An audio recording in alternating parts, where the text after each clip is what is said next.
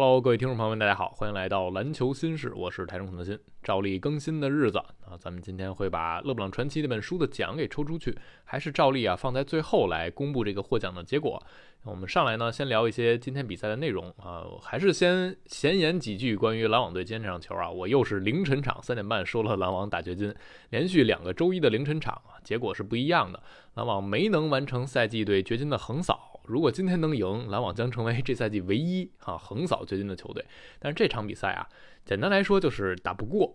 掘金确实是一支比篮网更强大的球队，必须是篮网这边发挥可能百分之一百一、一百二，同时掘金那边啊发挥到百分之八十九十，这比赛才有可能是一个旗鼓相当的对局。但是今天呢，掘金虽然是背靠背的第二个夜晚啊，但整体状态非常出色，尤其是贾马尔·穆雷延续了上一场的出色手感，那今天第一节他就干了二十分，一下就把这个比赛定调了啊。同时篮网这边大乔少见的来到篮网队之后，第一节没有能找到手感。那他上来是运动战连续打铁，所以首节双方这个差距就已经拉开了。而后边呢，啊，掘金整个首发这三巨头啊，所谓的小波特和穆雷今天是准，俩人合一块儿进了九颗三分球啊，篮网队全队是进了十二颗。而且，哦，约老师就扮演了一个兜底的角色。这样的夜晚呢，对掘金来说，他们是最习惯的在进攻端的一个开展了啊，是外线先打开，不用约基奇费劲去内线做文章。所以上一场交手的时候，两队啊，篮网是靠着第三节一波流逆转的。那一节呢，是他们不让约老师接球啊，夹击协防约老师，导致掘金的后续开展不是那么流畅。当然，呢也是因为掘金当时外线投的不准，穆雷手感不好，所以他们没有办法，只能依赖约基奇这一个点。而这一场比赛呢？外线先投准了啊，约基奇在内线这个抛投也是欲取欲求，所以整个掘金的首发阵容就把篮网队打穿了。但是你看到掘金还是有很多问题，比如即便篮网啊今天手感挺铁的，最后一节掘金还让篮网拿了三十一分啊，他们又放松了啊。掘金只要一松神儿，他们这个防守资源完全对不上，就很容易被对方给轰出一波流来。哪怕篮网今天手感不好啊，全队百分之三十四的三分命中率。再一点呢，是掘金的替补阵容也还是不灵。今天是纳吉回来进入到轮换，托布就没上，雷吉上了五分钟上一下，效果也挺一般的。虽然他今天进俩球，但是你很明显看到掘金还是不敢让主力球员多歇。今天他们替补又只拿了十五分啊，篮网这边替补拿了三十六分，是最后一节啊，在分差已经拉开很大的时候，篮网去追了一追。那这是篮网队这场比赛。啊，篮网就遭遇三连败了。三连败之后呢，还要打两场骑士和热火。这三场过后，很有可能篮网就掉到附加赛区域。啊，今天热火赢了，和篮网队的胜场差只差一场了。但是后边呢，老鹰和猛龙今天也都输了，所以篮网啊，即便往下掉。看上去啊，留在附加赛上半区的这个希望还是有的。那我们就继续观察。然后这期节目的主题，大家看标题已经很清楚了。我们来聊聊勇士队。其实过去这一周多，我说了几场勇士的球啊，而且总赶上客场。现在真有一种，你要预测勇士啊，只要看到他第二天是打客场，那你就盲猜对面赢就行了。因为今年勇士这个主客场啊，差距真的是太明显了直到常规赛都快结束了，这差距还是摆在这儿了。本赛季我们之前提到一数据。有库里的夜晚是二十二胜二十四负，不到百分之五十的胜率；没有库里呢是十四胜十二负，超过百分之五十。这事儿让你很难想象啊！库里这赛季的表现依然是 MVP 级别，但是反而没有他啊，勇士的胜率更高，这为什么呀？我之前在微博上解释过，这不是库里的问题，因为这个赛季勇士更大的问题是在于主客场，所以库里的影响不如主客场的影响对他们大。然后你就会发现，勇士两波五连胜都是在主场五连胜，而且这两波都没有库里啊，库里是没赶上在家门口打这么长的连续主场，所以才导致他可能在出场的夜晚里这个胜率反而不太理想。那勇士这个客场啊，真的是让你嗯找不到特别好的解释办法，所以我们今天就尝试去探究一下。大家都知道，勇士已经客场十一连败了啊，对于一支卫冕冠军球队，对于一支目前还有百分之五十胜率的球队来说，这数字还挺夸张的。这是勇士自零九到一零赛季以来最长的客场连败，而且这十一连败呢，好多场次输得特别的脆生。过去的十场球啊，勇士三节打完全都是落后的，而且对手全都在比赛中领先达到过两位数啊，其中五场球对手是领先过二十分的，也就是打到客场啊，勇士经常显得没什么还手之力。或者有的时候呢，有一段时间打得不错，然后瞬间就被对方又逆转，然后拉开。所以这个客场啊，让勇士球迷也都感觉很绝望啊，仿佛一打客场咱就先记上一场失利似的。而在上一场输掉之后啊，勇士的主场这个赛季和客场的战绩又形成了一个完美的镜面。主场二十九胜七负，这个胜率呢是百分之八十点六，而客场是七胜二十九负，那胜率十九点四，这个差值高达百分之六十一点二，这个主客场胜率差是 NBA 历史第七大的。回望过去啊，这么多年，一共只有六支球队是比勇士这主客场胜率差更夸张，而且其中啊，只有一支球队是在八十二场时代之后是出现过这种情况，就是八八到八九赛季的掘金，其余的呢，要么就六十年代，要么更早，很远古的时期了。而很显然，勇士也是八十二场时代啊唯一的卫冕冠军，打出这么大的主客场的胜率差。不过，一个所谓的好消息啊，是之前的六支这样的球队呢，也都打进季后赛了。当然，你可以想象啊，你主客场胜率差，说明你主场赢得多，那这也是能帮你进季后赛的。那目前勇士看上去呢，也还是有很大希望去进季后赛的。那我们说回主客场，勇士的这个差距这么大，到底是为什么？很多人想弄明白。我看到最近啊，有很多球迷。我不知道是黑也好，嘲讽也好，有这么一种说法啊。勇士离开了主场，你这些哨子啊就不会偏你了，没有那些所谓的移动长城了啊。因为很多人说勇士在主场，裁判就睁一只眼闭一只眼，很多移动掩护帮助勇士队了。但这个啊其实站不住脚，因为所谓的就算真的有移动长城，这是在进攻端给你加成比较大。进攻端能够用一些所谓移动掩护帮助库里啊、克雷啊、普尔创造机会，那应该体现出来的是主客场哦，勇士的进攻差距非常大。但结果呢，并不是这样啊。勇士的主客场差这么多，是因为他们的防守出现了很大的问题。主场和客场的防守是判若两队的。我们可以看这个数据啊，勇士在客场百回合得一百一十三点九分，主场呢是一百一十七点二分。啊确实到了主场，他们的进攻变得更好了。那百回合能多得三点三分，但这个相对来说是正常的啊，因为整个联盟都是这样，主场的球队就是在进攻端要比客场打得好一些。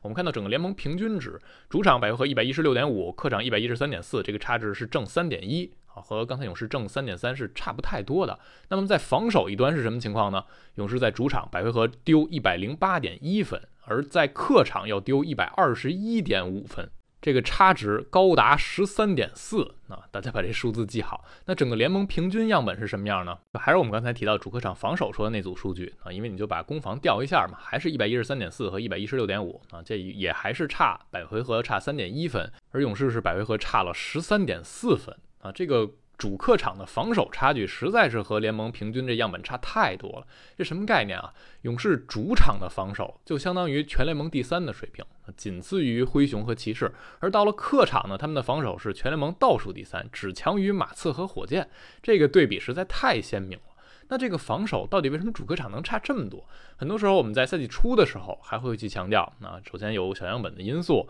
然后呢可能吹罚的尺度有改变，这对于勇士啊有一些影响。他们上赛季本来体型不是那么占优，更多的是要靠一些对抗啊啊一些甚至有下手的动作。但是今年呢吹得严一点，尤其在客场会吹得更严啊，所以对手的罚球会变多，勇士的犯规会变多。你犯规多，你就更不敢防啊，所以造成勇士一开始在客场防的很糟糕很糟糕。但是随着赛季的深入入啊，你会发现吹罚这个影响已经慢慢慢慢在缩小了啊。到目前为止，勇士在客场场均只比主场多犯规不到两次啊，对手的罚球也多不到两个，这个差值已经没那么大了。你要单纯通过所谓判罚啊去解释他们的防守的差距，显然也不太合理。那我们再深究，还有一项数据是直接跃然纸上，跳到大家眼前，这个差距非常大，就是三分球的这一项。勇士在主场啊，他们的对手三分命中率是百分之三十二点四，这个就相当于是比黄蜂、火箭、海铁是全联盟最铁的水准。而客场呢，对手的三分命中率一下就投到了百分之四十一，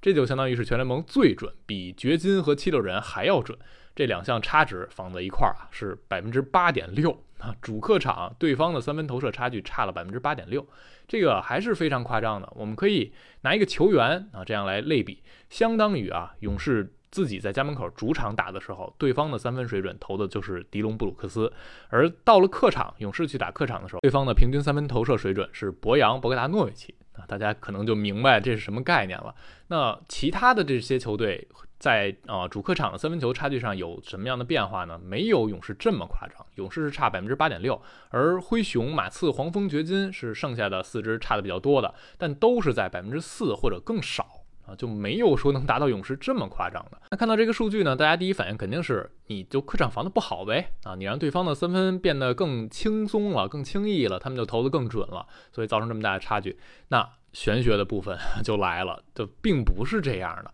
我们看到一个数据啊，就 NBA 数据是非常发达的，它会能够去定位到你每一次出手，这个球员谁投，然后在哪个位置投，同时对方距离你的防守是多远的。这个时候能有所谓一个投射质量这样的一个数据啊，就是依据你出手人的水准、出手的位置以及对方防守人和你干扰的这个距离来给出一个预期，你这个球大概啊大样本之下应该是一个什么准头。那我们看到的是。对手在勇士的主场的时候，和他在他们自己主场三分出手的分布，首先就没有太多的区别。他们在啊自己家门口，也就是勇士打客场的时候，对方的三分的底角的比例会稍微高一点，也就是差百分之一。平均呢，对方出手三分的距离是相同的，而干扰对方出手这个距离，勇士在打客场的时候会稍微远零点二英尺啊，就是你防的没有那么紧了。但零点二英尺也就是六厘米啊，这个差距也是非常非常微小的。那平均干扰对方三分出手的这个比例呢，也差不多，就差百分之一左右。啊，这些都是很相近的。那刚才我们提到的，基于出手位置、投手准头，还有防守人的距离，这个预期，我们看到，如果按这个预期来。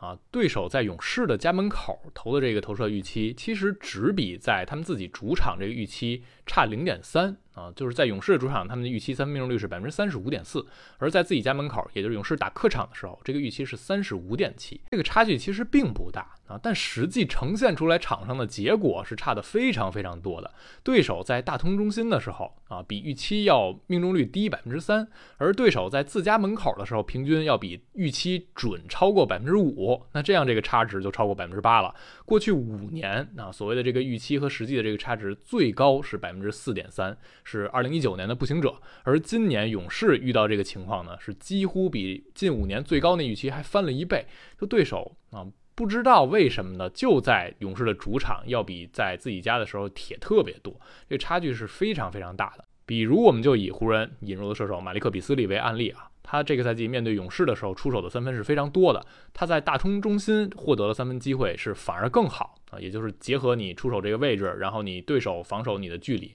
他按理说应该在这个勇士的主场投得更准，但实际上是二十二中三。而在湖人的主场的时候，马利克比斯利投的是二十四中十二。简单来说，就是比斯利在自己家门口投射的难度要高一些，但反而投的准特别特别多。那这个就是所谓的玄学因素。如果我们尝试把勇士这个玄学的百分之八的差距抹除啊，然后按照对手平均每晚要出手三十五次三分球来算，消除这百分之八影响之后，勇士主客场的净胜分可以消除接近八分。现在呢，他们实际平均在客场每晚要多输十二点八分。换言之呢，也就是差不多在客场多输这个分数啊，有三分之二是三分球的这个玄学因素来造成的。因此，很多人说勇士这赛季客场打得这么糟糕，是不是有玄学因素在？从防守一端啊，我们落到了三分球的这一项波动来看，确实玄学占了很大比例的一个因素啊。很多的数据专家、篮球媒体人，包括勇士的跟队记者，也没有办法完全摆脱这部分因素。就你至少觉得。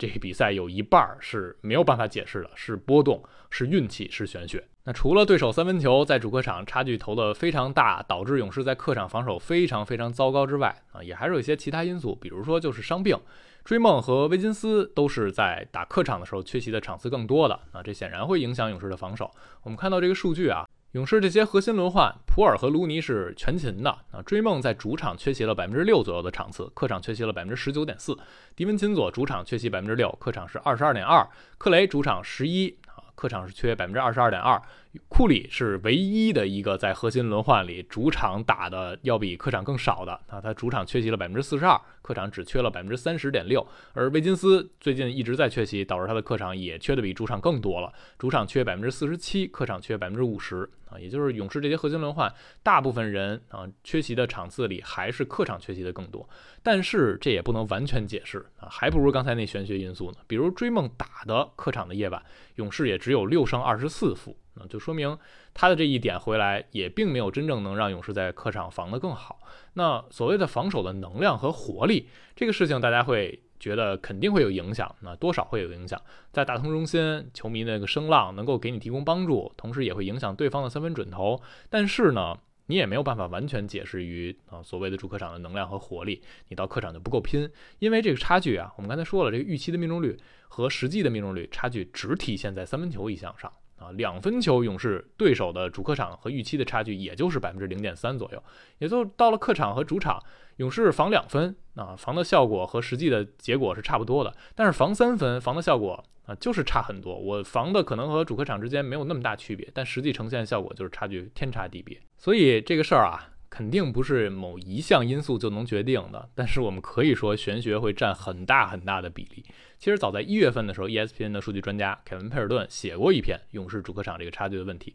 他最后得一结论啊，就是随着赛季的进行，比赛样本的扩大，这种离谱的差距会慢慢的缩小。但实际我们看到啊，并没有缩小，甚至还拉大了。对方在主客场这投射三分球的差距也是在拉大的，让很多专家都一脸懵逼啊！这没有办法解释。或许我们就是碰到了这么一个离奇的赛季啊！勇士确实在主客场能做得更好一些，但是这个差距绝对不是他们主客场这实际表现差能完全解释和体现的。但对勇士来说，对勇士球迷来说，好消息啊，是在常规赛和季后赛主客场胜率之间是没有什么相关性的，这个相关性就是零点零九左右，那非常非常的低。也就是说啊，你在常规赛期间主客场差距这么大，不代表你到了季后赛也赢不了客场。那如果勇士进入到了季后赛，那他们最后能杀到这个舞台，碰到了一些对手，他们可以去屏蔽所谓常规赛我们赢不了客场这个干扰，他们也许就可以在客场拿出正常的表现。换句话说，勇士进入到季后赛之后，如果他们能保持健康，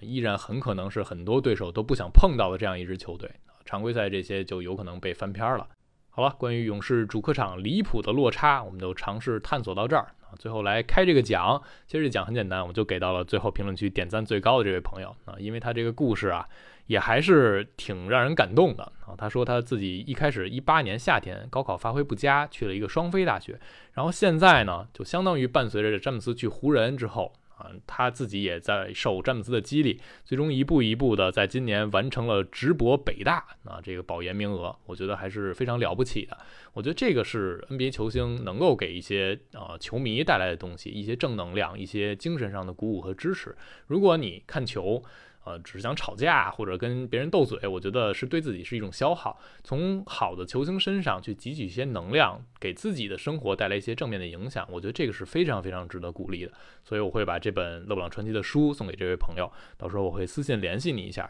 啊，你去给我一个你的收货地址。好了，感谢大家这期的收听，我们下期节目再见啦，拜拜。